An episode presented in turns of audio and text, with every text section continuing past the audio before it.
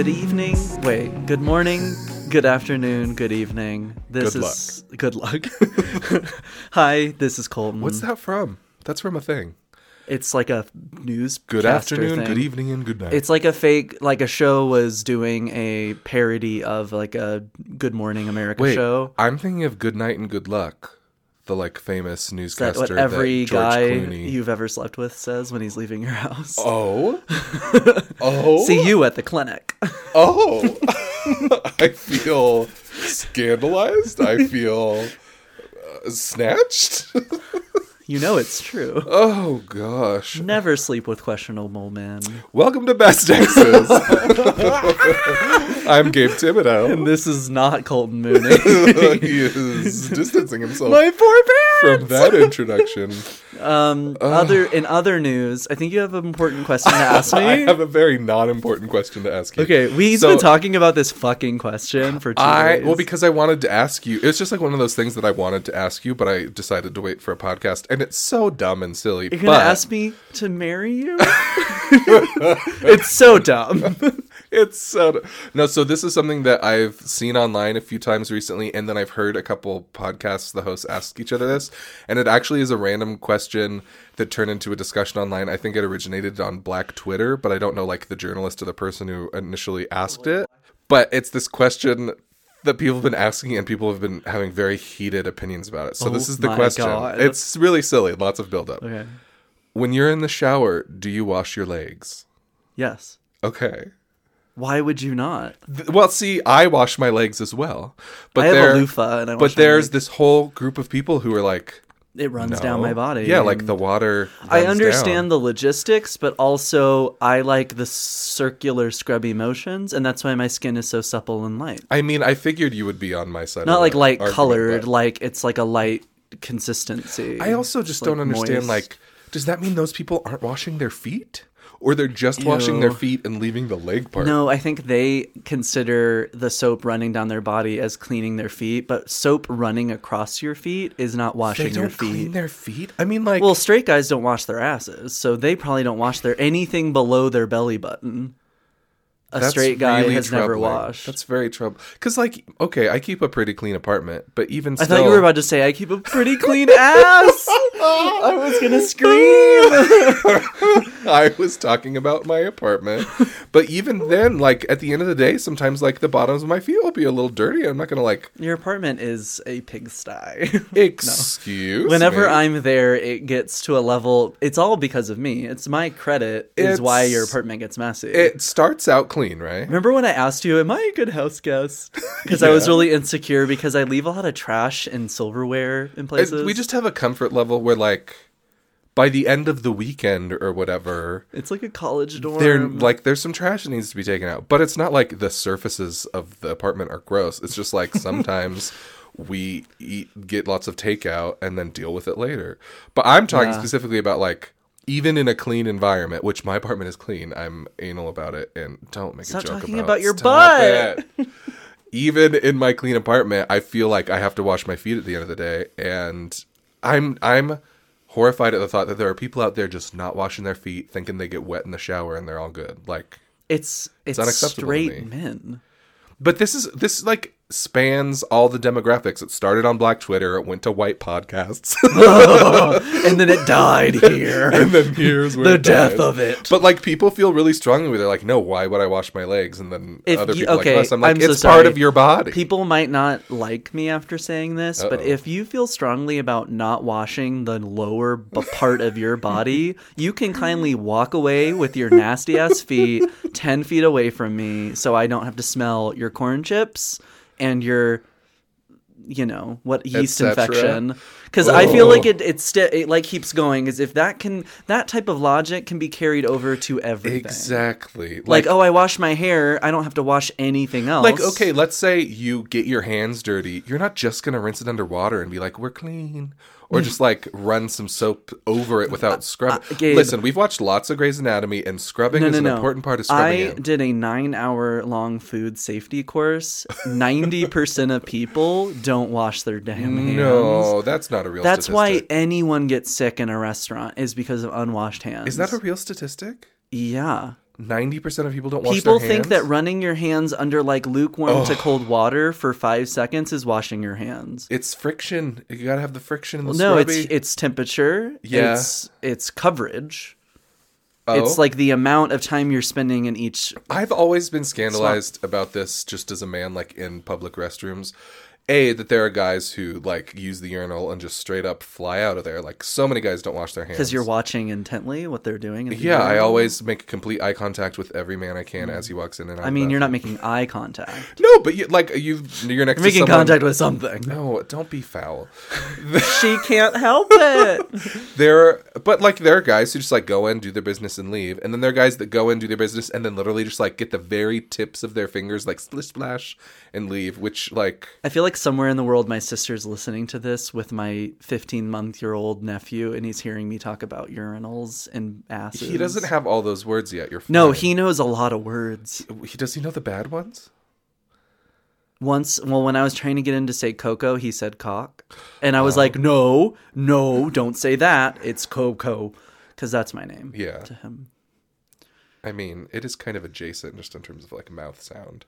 Welcome you to Best Exes, where we talk about breakups throughout history. Uh, every week, we happen to be on a little retreat of our own. We are right now. recording. Uh, we can actually spend time with each other. So, you know, at, at the end of every story, we ask, "Are they still friends?" We very much are. We are. Spoiler alert. We are Spoiler alert, we're answering that question before it's asked. And I think that uh, people have always been interested in kind of like how this came to be and like our and I? Mm. relationship. Oh, yeah. Just like how we got to know each other, then we dated, then, you know, it, we broke up, and then what happened.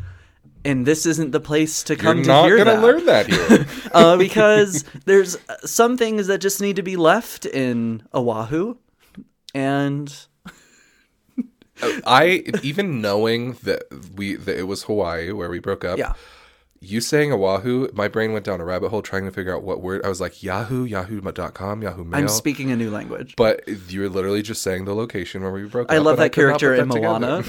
Oahu. Oahu, the grandmother, Oahu, great. Oh, the grandma. That's I triggering. Do you want to uh, take a guess as to how many times you've watched Moana now since you've been around your Oh, nephew so my nephew's favorite movie is Moana, brought on by my dad, who Mm-hmm. uh, it- it's the cutest thing in the world. He'll say, "Do you want to watch your favorite movie?" And you know the in the scene where the wayfinders are using their hands to plot the stars. I didn't know they were called Wayfinders. Yeah. Did have you seen the movie? I've seen the movie We watched multiple it. We watched it together the day that Carrie Fisher died, and we cried. ugh, that was a in the theater day. together. That was a very rough. But But these are people. These are the people on the boats exploring. sure, They're the Wayfinders. that find Okay. their way, way find. Uh, he there. You hold their hand up to the stars. My nephew, 15 months old, holds his hand up to, To look to the star to the TV. Um, and he also dances to all of the songs. He really likes the one "We Know the Way." Which half of it is in a language I can't speak. I need to learn those words. I know the the English Yeah. one, part of it, but I've watched it maybe seventy five times. So do you think it's a sliding scale of like your sister Jordan has watched it one million and a hundred times, your parents There's- have watched it like five hundred thousand times, and you Yeah. watched it like three hundred. There's a mathematical equation. No, my dad has watched it the most times. Okay. So then maybe divided by two is me. Okay. And then maybe that divided by half is is Jordan because Oh, does she not play? no, it's just more recent. Like she just started doing that like a month oh, ago. Oh, I see, I see. She didn't own it until a month ago. My uh-huh. dad has had it for a long time. So up until recently, like grandparents' house was where Oh, he got. but I do feel like in that month she has at least watched it sixty times. I so mean, twice a day. Every day. watching this watching this from my perspective has been eye opening because my parents have always told me that when I was a kid I watched The Little Mermaid over and over to the point where like my sister was in the hospital with a pneumonia and I had a pneumonia Wait, too. a pneumonia? yeah, A singular pneumonia? a single pneumonia. Is it always plural? I have just- pneumonia. I have pneumonia.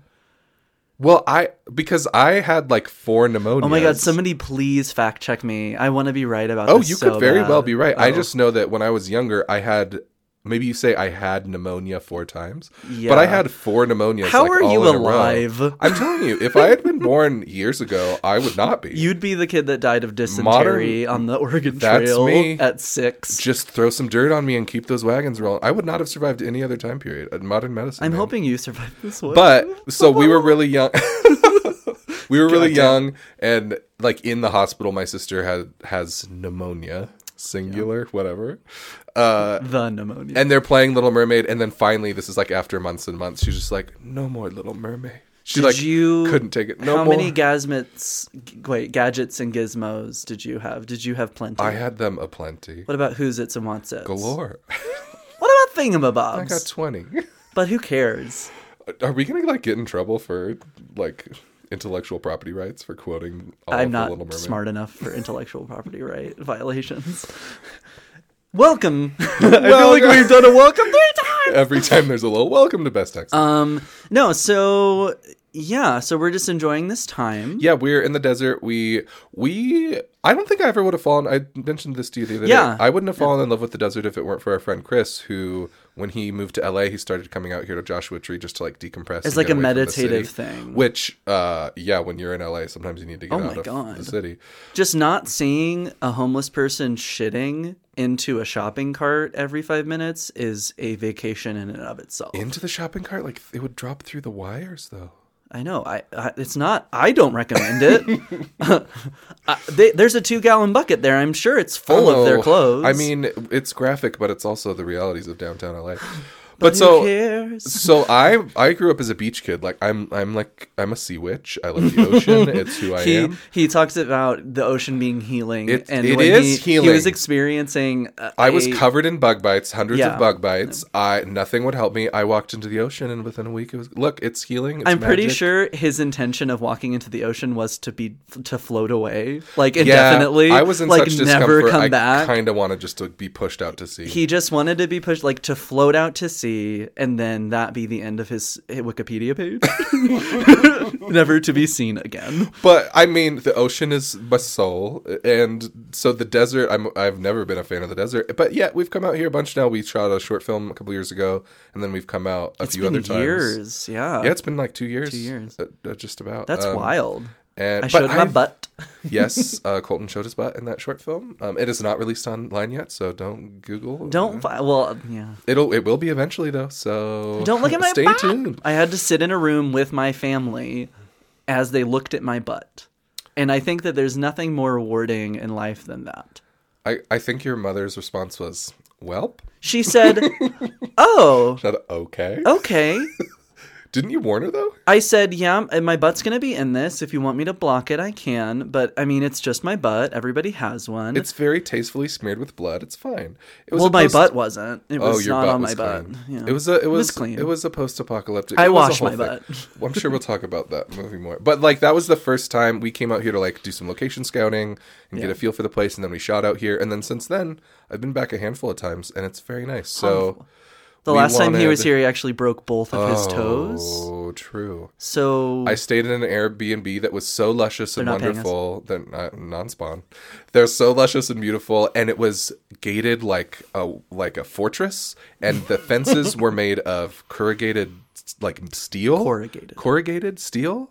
And so, like, I'm a big dude who can't climb a fence easily anyway. But if the When top do you is need to? the top is razor sharp, This is so a I had to fucking do. sandlot. I had to create a hook out of some chain link and a stick, and use another branch to unlock a, a fence thing. And I was standing on some bricks stacked stacked on top of each other, and I slipped and my toes broke. I told him that he needs to not vacation by himself anymore. Since then, I fe- and that was the moment I fell in love with the desert. and it was in this moment, icing both of my toes completely alone. But I literally was locked out of the Airbnb without my keys, without my phone, wearing no shoes, like miles from any other house. Well, and so then we just got here um, yesterday, and he was like, we were going back and forth in the car, like getting stuff, and he's like, "Well, just make make sure that door doesn't close because it will be locked out." And I was like, I have to remember the "Well, code to-" and I said, "Yeah, the thing is, is you're with somebody who would never do something that's stupid." which So, I found to be uh, insulting, just in tone. I'm glad that you had real. to bring that up. You just always are bringing it up to everybody. No, but I, I was literally standing there going back back and forth like I'm gonna remember this code. I can't forget this code. And then he was like, "What is it? It's Oh wait, no, don't say it on here. I well, they don't know where we are. oh yeah, that's true. It's seventy three sixty seven. How did you come to remember that? Because ten is my favorite number, and seven plus three is ten, and then sixty seven is like really close to sixty nine, which is dirty and funny. So it's So the fact that you have to remember something that takes longer to process than just the fucking yeah, four it's- numbers. that's the whole like it's You can remember your birthday. Just think about it this month, this number. It's the 73rd It's month, the, the, same. 67th A day. number you have to remember constantly throughout your life isn't the same as a code you need to remember over a weekend. Why can't it's a you? memory you just trick. say it like six times and then you have it, like I did. Why are you trying to fight? Are we about to fight right now? Are we being fight about remembering? I hate that you don't door code? remember things about like. well, and I'll be like, Gabe, remember when we went on this date at this really great place? And he's like, No. I'm like, oh, well, it was really impactful, and you know, you said really something really sweet When to do I do that? all the time. More often, you'll be like, "Hey, remember when I did this?" And I'll be like, "That wasn't me." Remember?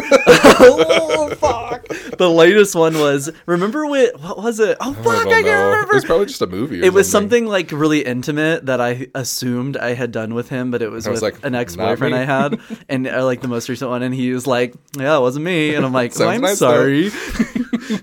oh, you didn't have a ridiculous reaction to something I did? Oh, it was someone else. Great. But that's all to say we are here in the desert, and it's been a lovely weekend so far. There's like a full what gay. I mean, the the people who own this house, it's like a pair of gays, and it's very love, like beautifully decorated. There's Yeah. a full game room. There's rugs. yeah, there are rugs. There's lots of that. towels. I'm shocked by the amount of towels. The room we're in right now, it's a bright lime green rug. So that's if as if you didn't know they were gay already. You need to stop giving this many specifics because I feel like a quick, like Airbnb search, I could find this apartment. but here's the thing: they change the code every guest, so it's. Fine. Oh, okay. On that note, should we dive right in? Oh yeah, let's do it. Okay, so, so I'm just- particularly excited about mine. But today. first, a quick reminder. Uh, so this show is called Best Exes. We're best friends and ex-boyfriends. We're gonna take turns telling each other breakup stories, and then at the end of the story, the other person has to guess whether or not the people stayed friends or not. I mean, I don't want to like start a fight with you right now, but I already said that. when did you say that? I said it about ten minutes ago. Okay, everyone needs to rewind. Fact check me, Rewind on your app to see who's right. uh, and then let us know at bestexespod at gmail.com. oh yeah, Thank please. you. Wonderful. Okay. Uh, so my Go. couple today is quite topical. Oh. It's also like not so much known, and as I was like reading about it, I was delighted. Oh. and it comes with a lot of fun facts. you love a fun fact. Okay. so today I am doing Jeff and Mackenzie Bezos, the founder of Amazon, oh. and his wife, the richest man in the world I'm- right now. Yes, I immediately want to know lots of money information. Okay. Can you wait for these statistics? Okay. So I have some sources from the business uh, Business Insider, The Cut, and Vox, Okay. which I've really enjoyed reading about this. I have a lovely photo of the two. You know what? I never knew what she looked like. She is a goddess. She is winning. She is. I. I love her. I want to read everything she's ever written, and I can't wait for her to listen to this. Thank you, Mackenzie. uh, okay, so Jeff and Mackenzie Bezos met in 1992 when they were both employees at the New York City hedge fund D.E. Shaw. Jeff Bezos worked his way up to senior vice president at the firm, while Mackenzie, then th- Mackenzie Tuttle, worked there as a research associate. Mackenzie made the first move and asked, asked Jeff out to lunch. Women Oh. should never be afraid to slide into those DMs. How they did it in 92 was to ask someone out to lunch. Real life DMs a conversation. Because lunch is real life DMs.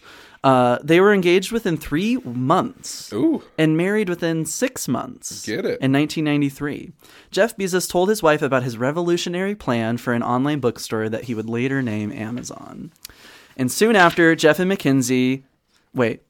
Just kidding. Soon after, he told her, um, sh- he said that while she's not a business person, she could hear the passion and excitement in his voice when he spoke about the idea, and that made him love her. You know what's wild? I had completely forgotten that Amazon started as a Book. book selling books. service. Um, she told CBS, watching your spouse, somebody you love, have an adventure. What is better than that and being a part of that? That's precious. Cute. In 1994, the couple drove from New York City to Seattle. That's a long drive. All right, cross country. The eventual Amazon headquarters, which is in Seattle, with Mackenzie Bezos driving and Jeff tapping out a business plan on his computer along the way.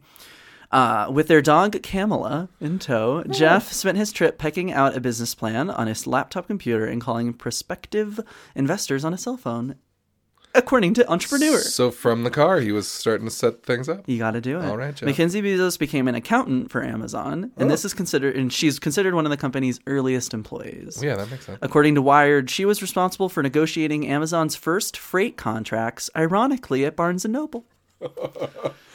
Oh, Yikes. Sorry, Barnes. They're not paying me. Jeff said he knew from the beginning that he wanted to marry a resourceful person. He says, Nobody knows what you mean when you say looking for a resourceful woman, he told Wired. If I tell somebody I'm looking for a woman who can get me out of a third world prison, they start thinking Ross Perot. Perot. they have something they can hang their hat on. That's an interesting standard for a partner. I, think that's like it. smart. It's like somebody who is Like almost, a partner in crime. Well, it's like you're thinking like bigger. Like I, if I'm ever in a bu- tight place, they can Basically, get me out. he, he wants someone who can get shit done. Yeah. So Mackenzie told Vogue that their personalities complement each other. He likes to meet people. He's a very social guy, she said. Cocktail pa- parties for me can be nerve wracking. Same. The brevity of conversations, the number of them, it's not my sweet spot. So they lived their life very normal. And by normal, I mean she still drove him to work and the kids to school every day in their Honda. That's very pure. Yeah. Uh, and this is until 20, 2013. So they're married in 93. They jump over there in 99. Like their Amazon's being founded, all of this, their regular family. Amazon takes off. Amazon is a big deal now. Amazon's huge. Uh, Jeff told Vogue he would often buy clothes for Mackenzie on the fly. Sometimes I'd call her and say, What's your such and such size? And she'd say, Why? And I say, None of your business. He said, It delights her. Cute. Um, this, the Amazon CEO has said he wraps up the day with a chore McKin- that McKinsey appreciates. Appreciates. I can't speak. Appreciates. Washing the dishes. I'm pretty convinced it's the sexiest thing he, I do, he told Business Insider. I mean, that's a good tip. I think my wife is resourceful, smart, brainy, and hot. But I had a good fortune of having seen her resume before I met her, so I know exactly what her SATs were. He joked to Vogue in 2013. He's such a tech nerd guy. So in January of this year, Jeff announces on Twitter that he and Mackenzie are getting divorced after 25 years. Hmm. After a long period of loving exploration and trial separation, we have decided to divorce and continue our shared lives as friends, the statement read. Okay. We've had such a great life together as a married couple, and we also see wonderful futures ahead as parents, friends, partners in ventures and projects, and as individuals pursuing ventures and adventures. Okay. Jeff and Mackenzie announced in April in separate statements on Twitter that they had finally finalized their divorce agreement. This was two months ago. Mackenzie wrote, Grateful to have finished the process of dissolving my marriage with Jeff with support from each other and everyone who reached out to us in kindness, and looking forward to the next phase of co parents and friends. Happy to be giving him all of my interests in the Washington Post and Blue Origin, and 75% of our Amazon stock, plus voting control of my shares to support his continued contributions with the team of these incredible companies. Well, Excited about my own plans, grateful for the past as I look forward to what comes next. will you backtrack and read that again? So those are things that she handed over to him in the divorce. Yeah, so Say she handed all of her interest in the Washington Post and Blue Origin and 75% of their stocks in Amazon. They're joint or hers? They're joint. So, So she has She 25. kept twenty five percent. He of has 75. Stocks. In Okay. California, I mean, luckily they're not in California. She'd be leaving with half. Well, maybe she. Well, this is so this is what was said. Okay. Okay. So Mackenzie's remaining stake in Amazon is estimated to be $35.7 billion. Billion with a B B B. Making her the third richest woman in the world. Okay, so she kept twenty five percent, and that is equal to thirty seven billion dollars. Yeah. Well, he has 137 billion. He's the richest man in the world. I know. So I was interested in who was second and first. So second richest woman in the world is Alice Walton of Walmart with 44.4 billion. All right, girl. And then Francois Bettencourt Meyers of L'Oreal with 49.3 billion dollars, the know. Richest woman in America I don't know. I would have guessed that. or in the world. Sorry, this is the world. Okay. So shortly after Jeff and oh. Mackenzie announced their split, news broke that he had been dating former TV host Lauren Sanchez before the divorce was publicly revealed. What transpired after was a scandal involving alleged leaked sex between Jeff and Lauren. Jeff revealed that the National National Enquirer had been allegedly extorting him over nude images. I'm sorry. So he was having an affair. The Enquirer had images, and they were like Nude extorting image. him to not release it. Yes. Okay. The leak was apparently separate from the leak of racy texts between Bezos and Lauren Sanchez, which hit the internet the day after Bezos announced his divorce. It was the first leak that brought the world the knowledge of the phrases I love you, alive girl. I will show you with my body and my lips and my eyes very soon. Mm, No, no, no, Jeff. No, And I want to smell you. oh no, I want to breathe you in. no, no! I don't know why that triggered me so badly. I want to smell you. I want to breathe you in. I think there haven't been more romantic words said ever. Listen, I'm not. I'm not criticizing the words themselves. Hence, wash your damn feet. People don't want to smell your nasty ass feet, Lauren Sanchez.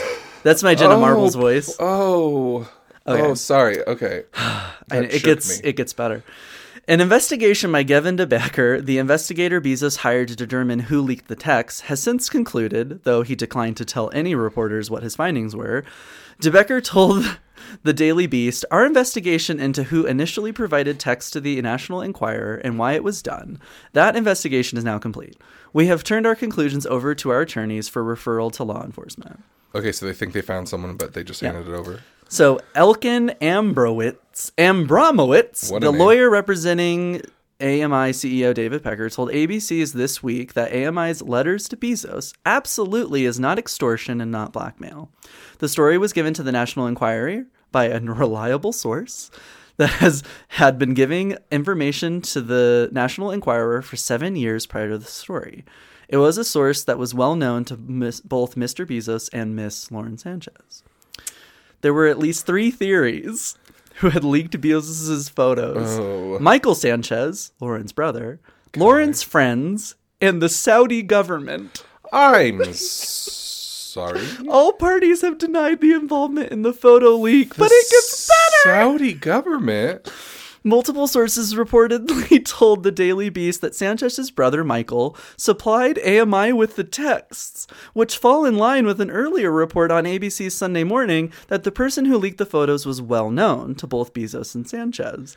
The the I mean, Sorry, what does AMI stand for? uh, Is that the place that owns the Enquirer? Yes. Oh, okay, okay. so.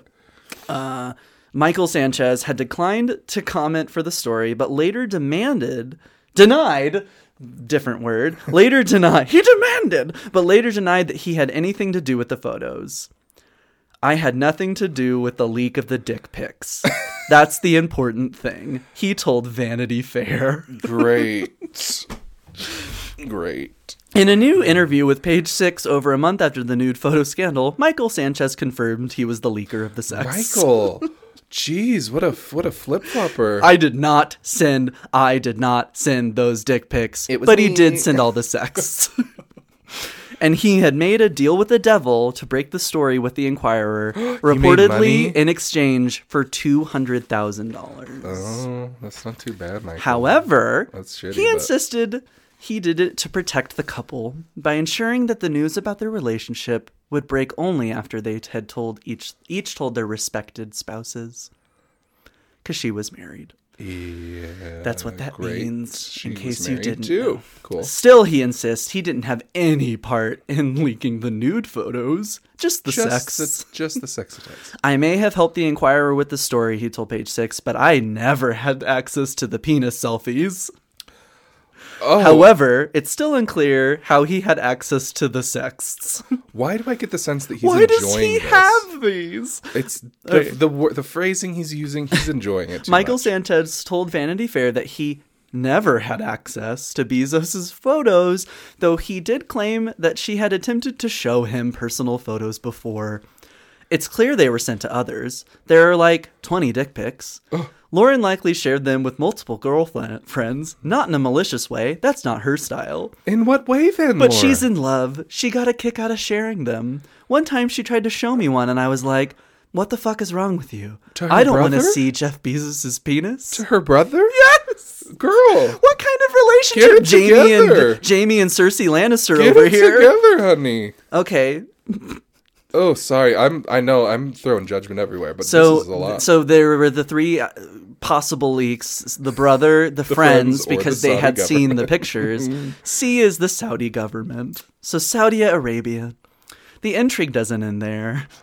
Some are suggesting the pool of potential suspects might be much wider than just Sanchez's circle. The government of Saudi Arabia, the Crown Prince Mohammed bin Salman, specifically, per The Verge, The Kingdom of Saudi Arabia has denied anything to do with the leak of Bezos' photos. so. NBC News reports Pecker, that's unfortunate naming, Oh. also denied the claim that AMI obtained Bezos' sex through Saudi Arabian operatives, though he did not disclose the company's source. So we think they think that Saudi Arabia thinks that if mm. they expose Jeff Bezos's genital photos, it would like hurt his reputation and, And shake up the market and give them some opportunity. Oil. I'm That sure feels like a oil's involved. stretch, doesn't it? Uh, Michael Sanchez also claims that Bezos considered buying AMI Media in an effort to find the source of the leak. oh, He also maintains that he supported supports his sister's relationship with Bezos and that their love is true.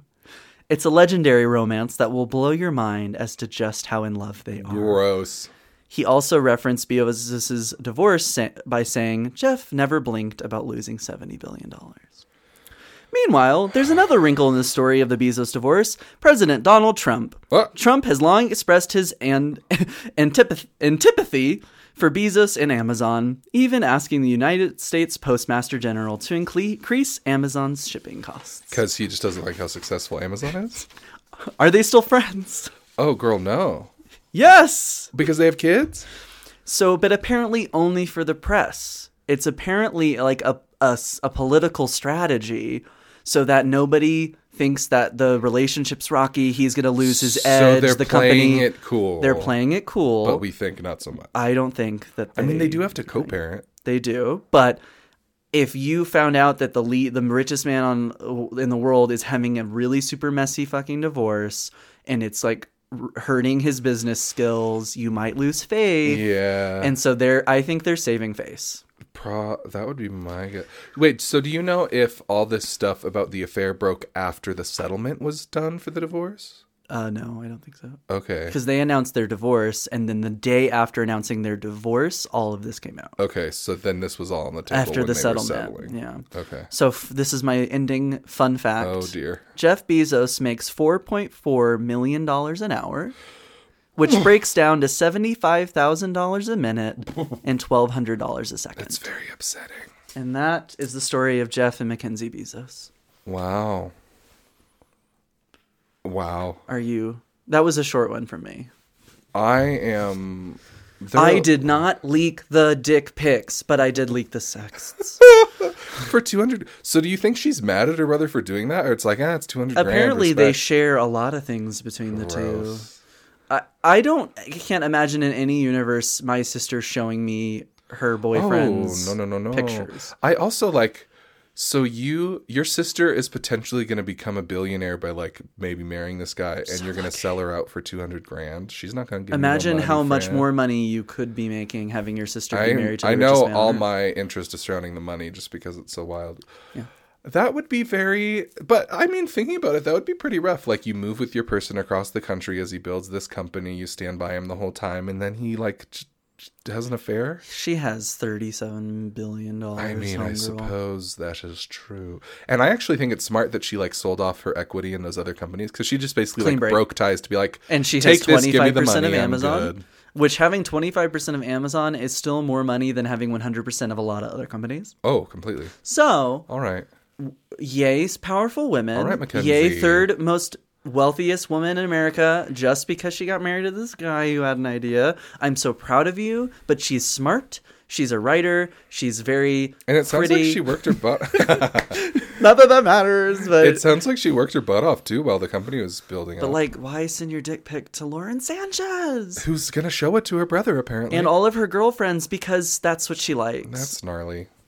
Wow, that was a good good, for one. Lauren. I hope she doesn't find me. That was very timely. And I very much appreciate you adding in the information about how much money he makes because Thanks. that's uh, personal. He just made twelve hundred dollars. He just made twelve hundred more dollars. He just made another twelve hundred dollars. Oh dear. Okay. How are you feeling? You ready? I'm really good. I just had a good stretch. Okay. I'm ready for you. Okay. You're going to hate this, but I think also like it. I almost did this on our first episode, but I realized I needed to wait. I wish people could see my face right now. It's he's very This is the face I had. stressed. Yeah, I'm sorry. Uh, I decided to do this because we did say we were going to cover breakups throughout history. That is a thick stack of it's uh, but some of its quotes I can and go over he has quickly. the smallest font possible, And Look- that's what makes us different. The reason why I needed to do this is because I am a huge nerd in a lot of ways. It's gonna be like Henry the Fourth. there are stories I'm gonna do that don't aren't hear about covered that. in TMZ and whatnot. So because I there was like no TMC in the 1600s. early on I needed to do something that that made it clear to everyone how much of a nerd I am. So I'm gonna be telling you the story of Marie Antoinette and King Louis XVI. I was so close. you were close. really close. oh, I just. Oh no. I, I'm gonna give you a minute to absorb. Okay. Um, I can. I hated history in school. I was But listen. This is going to be different because I'm also going to tell you the story as it parallels. Well, also my history class was Bible so it wasn't real. I'm going to tell you the story as it parallels Sofia Coppola's film starring Kristen Dunst. Beguiled. Wait, Marie Antoinette. The Beguiled. yes. She made Beguiled. another movie with Chris Kirsten Dunst. She only makes movies with Kirsten Dunst. I like that pair. Actually, Kirsten Dunst has gotten really good. Is she? in the yeah, last few I'm, years, a, yeah. am a fan. But uh, so a lot of people know the story. Obviously, some people know the movie and not the story at all. I've never seen the movie. Um, it's really pretty. Lots of pastels. I saw The Beguiled. We were drunk. Uh, that was yeah. We shouldn't have been drunk for that movie. Sorry. Um, but I'm gonna tell you the story, and it's gonna be really gay. It's gonna be really nerdy, and uh, we'll see how it goes. We're gonna start um, basically how they met, which is kind of fucked, but I guess not as weird back then. You're already zoning out. no, I just like if if there's details like that, I'll be interested. If it, things are like weird. Oh, it's all it's a fucked story. I don't know anything about this. Okay, let's do it This then. was considered science fiction in my school curriculum. Yes, it wasn't in the Bibles, and therefore it never happened. Okay, so Marie Antoinette, that wasn't her original name. Her name was Maria Antonia Josepha Joanna. Why didn't she go by that? That's so much catchier. because this was her name in Aus- Austria. She lived in Vienna and Austria, and she was the daughter of an emperor and empress, and she basically kind of got to do whatever she wanted. Like as long as she didn't Like embarrass her fancy parents, she could like Oh, run and play. I'll make this at in current times. Like I'll make comparisons like who this is. This is Kylie Jenner. no, Yeah. no, She I had disagree. she had fame coming up into life. Paris Hilton. uh, I disagree.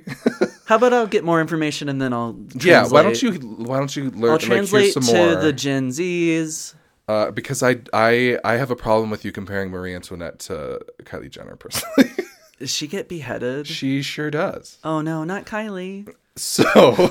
No. so basically her her parents are planning to marry off her sister to French royalty to like strengthen the political bonds or whatever. like in Game of Thrones. Um, but that plan didn't really um, come to fruition. the Red Wedding. So ba- okay, so here's what happened. Um, so uh, she had a good little childhood. She did whatever she wanted, not political at all. Then her mom became queen after her dad died, and she was the one who Of wanted to like, yeah, of Austria. She wanted to make friends with France, Austria and France. Let's be friends. So that's when she was like, okay, well, why don't we just trade some kids around, and then we'll be friends. Um, so her older sister was supposed to do it, but she died of smallpox, which you know sucks. That's the worst of all the poxes. It's a it's not a great pox. Uh, so she died, and then when um, Marie Antoinette, um, not known as Marie Antoinette yet, but when she was twelve, her mom was like, "All right, you're up. You're gonna do it instead." um, shit. so she promised that her daughter Marie would marry this guy Louis Auguste. Louis Auguste. I, I, I know no I love France his album. um, in France. So basically, and they were very different people. So Marie was like this really playful, uh, like social person, and she had lots of friends. She was a good singer and a good dancer and kind of charming. And Louis was like a bit of a dweeb. Like he kept to himself. He was really quiet, kind of awkward. Hmm. A band nerd. Yeah, kind of like a like that kid at like a music festival who's just kind of like standing in the corner. Like they're very Stop talking people. about me. And the rough part is that Louis's own grandfather called him stupid and ugly. he didn't. He didn't say stupid and um, ugly. He said dim-witted and ungainly. and your grandparents say the nicest thing about you, so that really tells you what he is as a person. dim-witted and ungainly. If your the words he grandparent is saying that about you, you are a piece of shit. and he had this older brother that was like kind of jacked and hot and like the favorite or whatever. So he lived in the shadow of his older brother. Literally. Um, here's kind of the weird part. Uh, this is very much a Kardashian. oh, I think a Kardashian is totally you're relevant. killing me. It's totally 'Cause relevant. I was making a good point. I just I I have an issue with Kylie specific. We can talk more about it, but l- let's get into it more. okay. I just have a personal issue with does Kylie she as do, Marie Antoinette. So so he's living in the shadow of his older brother, but his older brother apparently wasn't like hot and ripped enough to not die. Because he does. That usually helps you current day. um, he died really young, and so Marie got paired up with the younger brother Louis, and they got married. The weird thing, though, is that M- Marie wasn't there for the wedding. uh, so this was apparently a thing that happened back then. How iconic. But Marie's brother went to France and stood in for her as her proxy. And Marie and Louis were married without ever meeting each other. So it was like a gay wedding? Yes, that's what I like By to proxy? think. It was like a gay proxy wedding. It was a gay wedding by proxy. like I just picture them standing my at some altar and What like year is this? oh god. 1686. Um, this was uh 1768. oh. We're I was really close. Yeah. 100 years off. So Which isn't uh, close at all. so the brother goes and does the little marriage without her um and I do like to think of it as a gay wedding, even though like there probably weren't any sequin tuxes and there was kissed. probably no Whitney Houston playing. But like it was two guys proxy marrying each other. They didn't play Enchanted Um, by Taylor Swift. So then it was two years later in 1770. So Marie is 14 na- now, and she actually goes to France for like the real formal ceremony thing, Like a boss. which still sounds pretty gay. Um, oh, and Louis wore a suit of silver, and Marie was in lilac, and there were like a bunch of guests, and it was this big party. So they got married. But two things happened at the wedding ceremony that were considered like bad luck at the time. So first there was this big storm, which I mean, Well, raining on your wedding is a good. Alanis has told us, rain on your wedding day. Don't make me. It's Don't let me. Don't even go down that rabbit Um, trail with me. Second, there was some sort of riot that happened during a fireworks show that they had set up, and hundreds of people were trampled at Like- the wedding. Like Black Friday. Like, yeah, like no big deal. We'll set off the fireworks. Oh, whoops! A bunch of people just got killed. Um, I mean, it's not the end all. of and the other fun part is that they don't speak the same language. Okay, so they are married at this wedding that was like kind of a snafu. People died. They don't speak the same language. It was raining. Great. it was raining on their trampled now- bodies. Um, so things kind of are strained right from the beginning. So aside from like being forced to marry each other in the first place, um, but basically this was done for political reasons, and they're expected to make babies and produce heirs, and that's how like the countries will stay friends and whatnot. So you basically like gotta seal the deal and have some babies in order for everyone to be happy. Now, Marie and Louis were so young that they like weren't super rushed into it. They were like, these are two 14-year-olds, let's not force them to go have a bunch of sex right away. So they kind of got people left them alone a little bit um because that would be creepy to tell your 14-year-old kids to go fuck. But like a year or two pass and then 3 years pass and then 7 whole years oh. pass. Oh. And they still have never had sex. They're now 18. they they are what's 14 plus 7? They're 21 right. They're too busy getting just. and they've still never even had sex. Not just produced a kid; they haven't had sex yet. How that's so much information And be putting out there. if you watch Sofia Coppola's Stupid movie, virgins. so Like, in the what? movie that Sophia Coppola did, this is like a big part of the plot. It's just Kirsten Dunst and uh, Jason Schwartzman like awkwardly laying next to each other, not having sex. That's like a big part of the movie. Um, but what made it really awkward in real life is that Marie's slash Kirsten Dunst's brother came to France to like teach them how to do it because it wasn't happening. They need to have a baby, so let's bring the brother oh. over to like try and get them to get some action done. And I don't think they were formal lessons, but the brother basically like said that Jason, Jason Schwartzman slash Louis like didn't really know what he was doing, and he had to quote unquote educate him. oh no. And it apparently That's worked gay. because right after the brother's visit, she's pregnant. that's gay. She had four Happy kids Pride, right in a row. by the way. they had a gay wedding by proxy, and mm-hmm. then he Brother had to comes teach over, them how to do them, it. and right after the visit, they have four kids, and this is great Shit! news. At the same time, Just, like right in a row, Oh. four kids in a row. And there were a lot of rumors about this though, because some think that Louis was gay, and that's why this wasn't working because he wasn't into women. It's when he married that guy. Some think that Marie had sex with other guys to get pregnant, and that the brother maybe came over to like tell her to do that. So it wasn't about teaching Louis what to do. It was about him being like, you just got to get pregnant no matter what. So like all the kids have different hair Figure color and eye color than you, Louis, but it's your kid. and this was like a big scandal because Louis was king at this time. Like he had become King Louis. Um, and like people thought he was a bad leader. And basically they were like, if you can't perform in the bedroom and can't get your queen pregnant, like you don't deserve to lead the country. So it was like this big I'd be a terrible king. So this is the part where I really uh, have a kinship with Louis because he oh. did the only thing he could do. He started doing crafts. Oh my god. he started making locks. He is gay. He started instead of like becoming more involved in the politics of France and running the country, he started like working with wood and metal and Well, he worked with wood, all right. Oh dear. But he literally was like learning how to make locks with keys because That's so pure, actually. He just had an interest. Did he learn how to make guillotines? Um, I feel like this is a point where I should admit the fact that during a period in my life when I was very sexually repressed, I went through a period of making lots of lamps for no You're apparent reason. that exact time and I life to your feel very much that like oh, it's not a secret.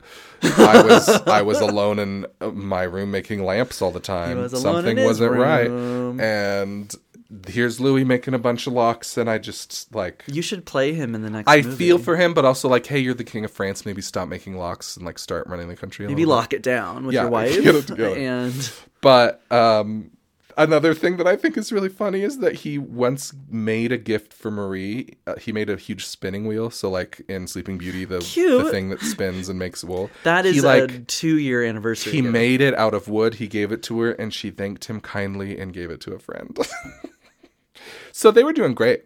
I feel a kinship to Marie Antoinette that I could not imagine I would have. So then, what was worse than that is that the guy who was teaching Louis how to make all these locks, he was named Germain, and he was the royal locksmith, and Marie was not a fan. She was like, He's gay. she was like, okay, who are you making all these locks with? You're spending a lot of time with this guy. Like, what are you talking about? Why is your phone always locked? Why are, why are you always like hiding your password to me? But then King Louis was like, "Hey, I'm the king. I know what I'm doing. Just like let me make my locks. Like leave me alone." And then he even asked Germain to help him make an iron chef to keep all his secret documents in. And Marie was like, "Maybe that's not a good idea to like share your documents with people." Cut to Germain joining the revolution and basically leading the enemies straight to all his documents because he helped make the chest where they were stored. So Sucks. Louis maybe should have listened to his wife about the lock guy. Don't trust your gay locksmith friend is what we're learning. And while Louis was out making locks, Marie was out partying. yeah, so she, she, while Louis didn't really want to be king, Marie kind of leaned into the queen part and like liked the power and being able to like get clothes made that she wanted to get made and like have attention. Like she kind of leaned into it and was like, "Well, I'm going to enjoy this if this is what I was forced to do." Yeah. Um, so she starts like eating a ton of chocolate and throwing all these parties and going to dances. So this is the part of Sofia Coppola's movie where Kirsten Dunst is like draped across pastel couches in big gowns. I remember the picture. eating cakes and Yeah. like frosting surrounded by her friends. Let them eat cake. This is what was happening for Marie. And one fun fact is that Marie once turned all the clocks back to trick Louis into thinking it was his bedtime so that she could sneak out earlier. like this was the Queen of France. And she turned the clocks back to like sneak out on her husband to go Did party. what was I her in a different life? Oh, I believe in reincarnation, by the way, but I'm pretty sure that I was because Marie I'm pretty Antoinette sure I'm Louis life. because he like he would read by the fire and go to bed early. What's and he- really he funny looked at the clock and was like, "Oh, bedtime." is there's a lot of comparisons to our relationship in this. yeah, a lot. That's very funny. I don't have a thing for locks, but I like a craft. I love partying. Yeah. Party. So, uh, so that was kind of their personal life. Then there was actually some cool stuff that they did as king and queen. Like they, so serfdom was like pseudo slavery, right? Where it's like lower class Mm. people being forced to do work. They wanted to get rid of all the serfdom and like lower taxes. They're not paying us to say They that. wanted non-spawn by the serfdom. the French uh, leadership. Um, but they basically like wanted to make things easier for the people to like lower taxes, and they wanted people to be able to believe, like, practice whatever religions they wanted. Okay. And this was all like radical thinking at the time. Wild. Marie was also doing some cool stuff individually, so she really loved kids, like you know, it was hard for her to have her own, but she really loved kids and liked Oh, being a mom. And so there was a point where one of her maids died, so she adopted her maid's daughter and like as her own. And then um, upgrade. some other people on her staff died. She adopted their three kids as well. And then someone once gave her a gift. This was a gift, like here, Queen, our our gift to you. It was a young boy from Senegal to like help her around the house. Basically a slave. that gave her a slave from Senegal. And instead of putting him to work, she just adopted him as her son. She was like, oh. "Thank you for the strange gift. I will treat him as a person, and he will be my son now. Thank you." Hmm. Um, they also set up a bunch of charities where they would like help widows and the blind, and they would make people in the court eat like Blind widows. blind widows, all combinations, and then they would make the people in their court eat cheaper food so that like the the masses could have more food to eat. So they like were trying to do nice things, even though they were That is pretty like non-trained. Wow, treating people like people, wild. And so while this was happening, though, um, basically everyone in France wasn't having any of it. so they thought that Louis was weak and wasn't really helping the people, and that he was doing all this like kind of social stuff without actually running the country. And so they started passing out pamphlets. So this was like early days like social media smearing they started like passing out pamphlets spreading rumors about marie basically calling her a whore and calling her dumb and then they made pornography they like sketched and drew pornography with marie and spread it around to smear her name See, this happened to me. this is all. but it actually me. it reminded me of like the iCloud hack where but they just like created it and drew it because there weren't photos back then or whatever just to be like she's such a whore she shouldn't be our queen and then this isn't actually her. This is what we think of her. And basically this was all done by people who wanted to overthrow the government so they wanted to smear their names. And one of the rumors was that marie was a lesbian and they include accused her friends princess de Lamballe of being her lover. So they basically were like that friend is your lover. I mean, and the princess was attacked by a mob in the streets and she was beaten and beheaded and they put her head on a spike so marie could see it later when she was arrested. So they like called her a whore said she was a lesbian said that's your lover and they just like killed her in the streets and put her head on a spike to like freak everybody out now before we talk more about all the like gory unpleasantness let's take a break to talk about gay dresses as if none of what you've been saying up until this point has been gay. So Marie Antoinette is considered to be like one of the biggest fashion icons in European history. Um and there isn't a single like nothing that she actually wore still exists today. None of it lasted. Um, but there are all these portraits of her and all these paintings that basically show what she was wearing. Big sleeves. And there's this one portrait that's really famous, and uh, it's basically so there was like this painting that her favorite artist did. Um, and when you're the queen, you can like have your own personal portraitist or whatever artist do your painting. Which so like I guess today it's like the equivalent of Kim Kardashian like hiring a selfie assistant to like take her selfies or whatever. But so there was this painting done of her that shows her in this like kind of flowy white casual dress, and it's like has these loose sleeves and it isn't all corseted up. It's like made of silk and it's all light and it basically was a dress that most people considered to be more like underwear and she was like her queenly portrait on display for everyone to see was like her in this kind of underwear type So I dress. mean, I get why they were maybe calling her a whore. so Is that what that led to? I mean like Because I know that they had those dresses they wore under their dresses. but the thing is Elizabeth Swann. but it's like so yes, but it's also like the most conservative thing you've ever seen. She's still like covered from neck to she's toe. showing her ankle. What a slut! but it's just like it isn't this fine corset. It's like a flowy material. she showed her wrist. We Um, should. And so behead her. basically, they showed this painting at the what they called the salon, which is like every year they would hold this big show because people didn't have social media. No one knew what the queen looked like. So once a year, they would like have this art show at the Louvre where they would put up paintings of the leaders of the country so that you could come and like see the queen and what she looks like. I never like thought about. I've never thought about that. Like Yeah. there are people that lived for, like in the 1760s that were ruled by somebody they had no idea what they looked like. didn't know what they looked like. Had they just knew it was like this guy's in charge and I'm not allowed to and that's why those pamphlets worked because a lot of the information they get is like through the press or through what they hear. mean- so basically, they go to this like annual thing to see the painting of the queen, and they see her in basically what everyone considers to be like a nightgown or like some hoey dress, which really it's like a fine dress. Women have had it it's so just hard. yeah, and they they like claim that that portrait of that dress was like the beginning of her downfall because of how because it was like this parallel of who she was. So she had this little getaway house where she would go with her friends. Like Kirsten Dunst would be around with her, all her like pastel gays eating cake in the country, and she would be in this like flouncy dress, and her friends would be too, and like that's kind of what she was doing. Um, Girls' night out. And but for her, it was like she grew up as this kind of farmhand girl, and th- that's what like a farmhand would wear. It'd be more like this kind of dress. So she was trying to like stay true to her roots and show women that they don't have to like be completely corseted up, and you know, she was trying to like do something free, and instead everyone called her a whore. Um, and the other weird thing is that France had this big silk business, and they thought that she was like ruining the whole industry by wearing a fucking dress and a Like painting. millennials ruining the doorbell industry. so all of this brings us to 1789, where things are bad. Ooh. so there's this really bad winter. The Sa- the Seine freezes over. The whole huge river freezes, and there's this bad bread harvest. There's not enough food, and everyone's bl- blaming the king and queen. It's cold. People can't eat. It's awful. And then there's all these bad money troubles that they're blaming on King Louis. And so basically, basically they put together this assembly to like figure out how to save the country and the assembly goes rogue and like blames the king and people uh basically storm this prison where they had a bunch of guns and ammo stored up.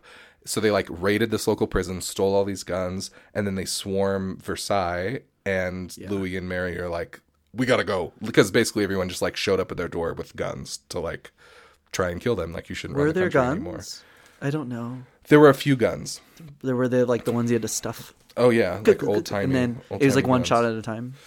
So basically, they they try to hide in Austria, but on the way they're captured, and Louis is basically forced to give up the throne. They're like, "You're not king anymore," and he's like, "Okay, my bad, I'm not king." And then the next year, he's like officially convicted of like crimes against the state and going against the revolution, and he is killed with his head getting a chopped off. Then nine months later, Marie is imprisoned also. And in August of 1793, she's brought to this cell during a heat wave, and it's like this. So she like goes from the palace basically to this like hot, sweltering cell, and she's held there for nine weeks up until the point that she too is beheaded. And I mean, I knew it was coming. I just also I know. And historians say all like they think I mean, they have some evidence or whatever, but some of it is them guessing what's happening, but uh, pretty much everyone agrees that she's like a mess at this point. Like her husband's been killed, she's like in this horrible cell, and she went from this decadent life to like about to be killed. Um and the gross thing is that where she was killed, it's this area of Paris where a lot of like murderous activity happens. It's like the bad part of Paris. And it was so slummy and all these executions happened there. And they said that the smell was so bad that animals wouldn't even cross the road to go into town because it just smelled like death and was oh horrible my and gross. god, But the amazing thing downtown LA. the amazing, amazing exactly. People who live in downtown are like, uh, uh, no, it's great here, honey. It smells like pee. Yeah, that's exactly what it was like for Marie, just like a hotel in downtown. She's LA. like, Ugh. so she is beheaded but the really the thing that i like a lot is that before she was killed so she had taken this white silken dress that she'd hidden from the guards and she like stashed it in her cell all this time priorities. and it was a simpler version of that dress she wore in the painting and so before she was beheaded she puts on this dress and she walks out to her execution and the crowd goes silent and it was just like this moment where she was in this like angelic simple flowing white white dress basically saying like i've just tried to be who i am fuck you guys and that's how she died wow. so the question then because this is a little bit of a different ending than what we normally do on this podcast is how you think her Are there ghosts friends? no up until the point that they were executed do you think that they were on good terms or weren't speaking or not I think that they were on good terms. Um, I think that they were both on the bad end of a unfortunate situation, and I think they had each other. They were probably the only two people that understood each other's position. I also, if there were, if there's some truth to the gayness, and he was actually gay and she was lesbian, they had each other there to be like supportive. But it's unfortunate that the time era they were born in is the way that it was. And all of that pressure to be put on you when both of them were like the runner-ups. Yeah. They weren't even supposed to be in Yeah, charge. exactly. so it's like this was you were thrust into this position. You're doing the best you can. You don't want this life and you can sh- see that through their actions. They didn't want this. Yeah So they were like actively not wanting it, but they were I think they were there for each other as much as they could. She supported him with the locks. I mean, she needs to be pregnant. That's the whole point of getting married and having a monarchy is to have children. So I think there that was the societal pressure. So it makes me like feel really bad for both of them. Yeah, it's a sad ending, and I think so. You're totally right. The historians basically believe that they didn't have the closest like marriage because they were they were thrust into it. But then as things got bad, like they were the only people who really understood the situation or could really. I like how historians and myself just drew the same conclusion, but I did after 20 minutes and they took like years. Well, it's based on like how they responded to Yeah. the threat and that they were trying to flee together, you know. Yeah. And uh, one of the reasons why I chose this, I mean, I'm a huge nerd and I wanted to do something that- kind of oh, yeah, historical.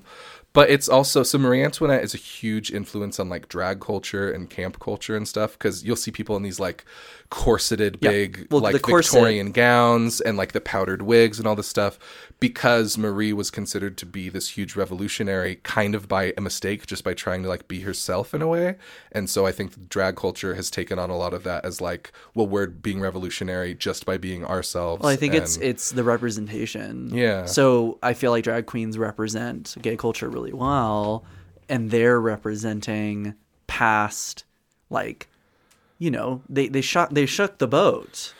Yeah it's they rocked the boat, rocked the boat. And like, I mean, and you know, drag queens are all about subverting like gender norms. And here you have this example of someone in the 1700s who was like raked across the coals for wearing a completely conservative gown without a bone corset attached to it. Like, and I watched, so okay, so where I got sources from history.com and biography.com, I also watched part of this BBC documentary called Stitch in Time that basically like tries to uncover parts of um, history based on the clothing they wore. So they recreated this dress from that painting to see what it was like. And it was a huge, it had like internal structure. It was still corseted actually. It was like this massive, beautiful gown. but you've seen like the like ones that queens are wearing. Oh yeah, but it Like, was it's like over the there's no way in our time it could ever be considered offensive. It was just other than what they expected from the queen. It was like an oversized moo and now She was just trying to be comfortable. and now a lot of people like in queer culture try to subvert things just by like wearing things they're not supposed Mm-hmm. to wear to try and challenge like gender norms and stereotypes. So I just I think that she's a really cool icon in terms of queer culture even though that was never her intention all those years well, ago. uh, so I haven't seen the movie. Is that scene in the movie where she walks out No, and it's silent? the so the movie ends with her in a carriage, like being taken off to go to prison. So it ends with her in the pr- in the carriage. Because that I want to see that where it's like silence and her like kind of heroically and bravely embracing. yeah, and and you know people freaked out. So she came out. There was this silence, and then everyone like got pissed because they realized she was doing it as like this fuck you. God, that makes me so happy. but that's why like. I had to put in the gay stuff about the dress because a lot of people thought of her as this frivolous whore because she wore a white dress. And that's and she kind of went out on her own terms where she was like, it wasn't seventy five pounds of fabric, so she's a slut Yeah. now. But I just, yeah, I, I had to do something historical so that everyone would know that every once in a while I won't be able to resist and I'll have to do something and like that. I consider me wrong because I genuinely enjoyed that story. Oh, good, I learned something I didn't know before. i had no idea about their questionable sexual Mm-hmm. I choose to believe that as giving homosexuality a voice in Most a time people- where it was not. Most people agree that she was not gay, that that was just part of this weird campaign to like hurt her and her friends, but a lot of people agree that he probably was. Which wild. Which is why I uh like relate to him a lot because he was the weird kid. He was the kid who like was quiet and awkward and wasn't like his big strapping brother and felt, you know, like so I totally think he was And probably I'm a the little hot chick who likes guy. cake. Yeah, exactly. And I'm like, why is she wearing that? And why is her hair blonde now? And I'm like, because this is my Miley Cyrus wrecking ball time. Which Thank you guys. and this has been. Um, but no, yeah, no. that's the story for the. Well, thank you for sharing that. It's not lame at all. And consider me. I'm very glad me a different because I had a lot of fun researching it because I'm such a nerd. He said, "This is me." I was like, I have to do, Do it. Do you believe in, re- in reincarnation? I don't. I had a conversation with my parents actually. about reincarnation. like a month ago. Yeah, we were just talking about uh, similarities between like my grandfather who passed in uh, last January, and my nephew who was born shortly after that. He has like the same feet. Hmm. He has the same in a lot of pictures. He looks just like my grandfather. And he has like this nature, like it's just a lot of things, and it makes us really happy when we see those similarities with any of us. But it led me to think of kind of like where does that energy go? So energy can't be created or destroyed. Why are we thinking that a person's soul is destroyed once it's no longer in a body? Like maybe it goes into another one. So my personal beliefs with that, which are constantly evolving as I learn more about myself and the world, is like I kind of think that that might be a thing that I believe in. And Well, I- that's cool And I, that might be weird for some people to hear, but it actually makes me think incredibly hopeful and like happy that there's been lifetimes that maybe I experienced. I was Marie Antoinette. Like, who knows? Like, and you were King Louis. We were beheaded. Please don't let that end this way. Oh no, that wouldn't be cute. Yeah, I mean, I think it's a really kind of poetic and romantic. I'm also way just to look at things. a storyteller. I also, love I, mean, it goes really deep too. Like people who really believe in reincarnation believe in this whole like idea of balance and that. Like, Mm-hmm. I'm a Libra. Like one day you or one life you might be born in like really dire, difficult circumstances. Another life might be totally different. You know, like Well, yeah, I- experiencing the full spectrum of human existence. I kind of experience like geographical deja vu sometimes, where it feels like I've been somewhere, but I've never been there before, or like certain conversations that I feel like I've said this before, but I haven't. Like it happens to me a lot, and eh, there's no one can uh, just like explain what that is. So I'm choosing to explain that that's what it is. Yeah, I mean, I don't know how I feel about all of it. I'm, and also I, think it's a I really whatever idea. anybody wants to believe, I think that's great. I just as a storyteller and as somebody who loves fantasy world and somebody who loves science fiction and all of that magical realism, I think that that is a very cool narrative for like how souls were. And even if you don't get into like into nitty gritty details about how reincarnation works, the idea that like your nephew has a similar energy or similar spirit to your grandfather is just beautiful. No it just you makes us happy. Yeah. Like if it's making somebody happy, like you know, it's, you know, don't. I had, don't let it- uh, uh, I mean, this isn't qu- quite in line, but we looked at a picture of my great grandma recently, and she looks. It it freaked me out because it looked like I was looking at a picture of my cousin Jinx. I like, oh yeah, yeah, like my sister sent it to me and was That's like, cool. Who who is this a I picture of? And it was my great grandma Daniels, but I looked at it and it was just my cousin Jinx. Like maybe exactly. mm, maybe it was. well, they were alive at the same time, but Maybe it wasn't. but I mean, just stuff like that, where like seeing your aunt- like what your if you were like, well, she died the day that my cousin was born? like, ah, But I mean, there was a cool. Mythbuster. We had a little bit of a similar experience in my family where my cousin Christina's son uh, was born shortly after my grandpa passed. So there was like this time period where baby hadn't been born and my grandpa hadn't been passed, and there was lots of discussion around like spiritually what that could have meant if like there was a way. You know, like it's just really cool to think about those. Well, no, I think it's interesting. We had a similar. We Yeah. had where our grandfathers passed away and then our nephews were born. Yeah. Or well, it was your cousin, but Yeah. it's like your nephew. Yeah, my so we're, godson. we're really close with your cousin. But with that, I think that this is. I think this has been a good episode. Yeah, it's been lovely. Thanks for indulging me and letting me do kind of a weird old timey one. And thanks for letting me talk about dick pics. Always. And with that, good evening, good morning, and good night. Bye, guys.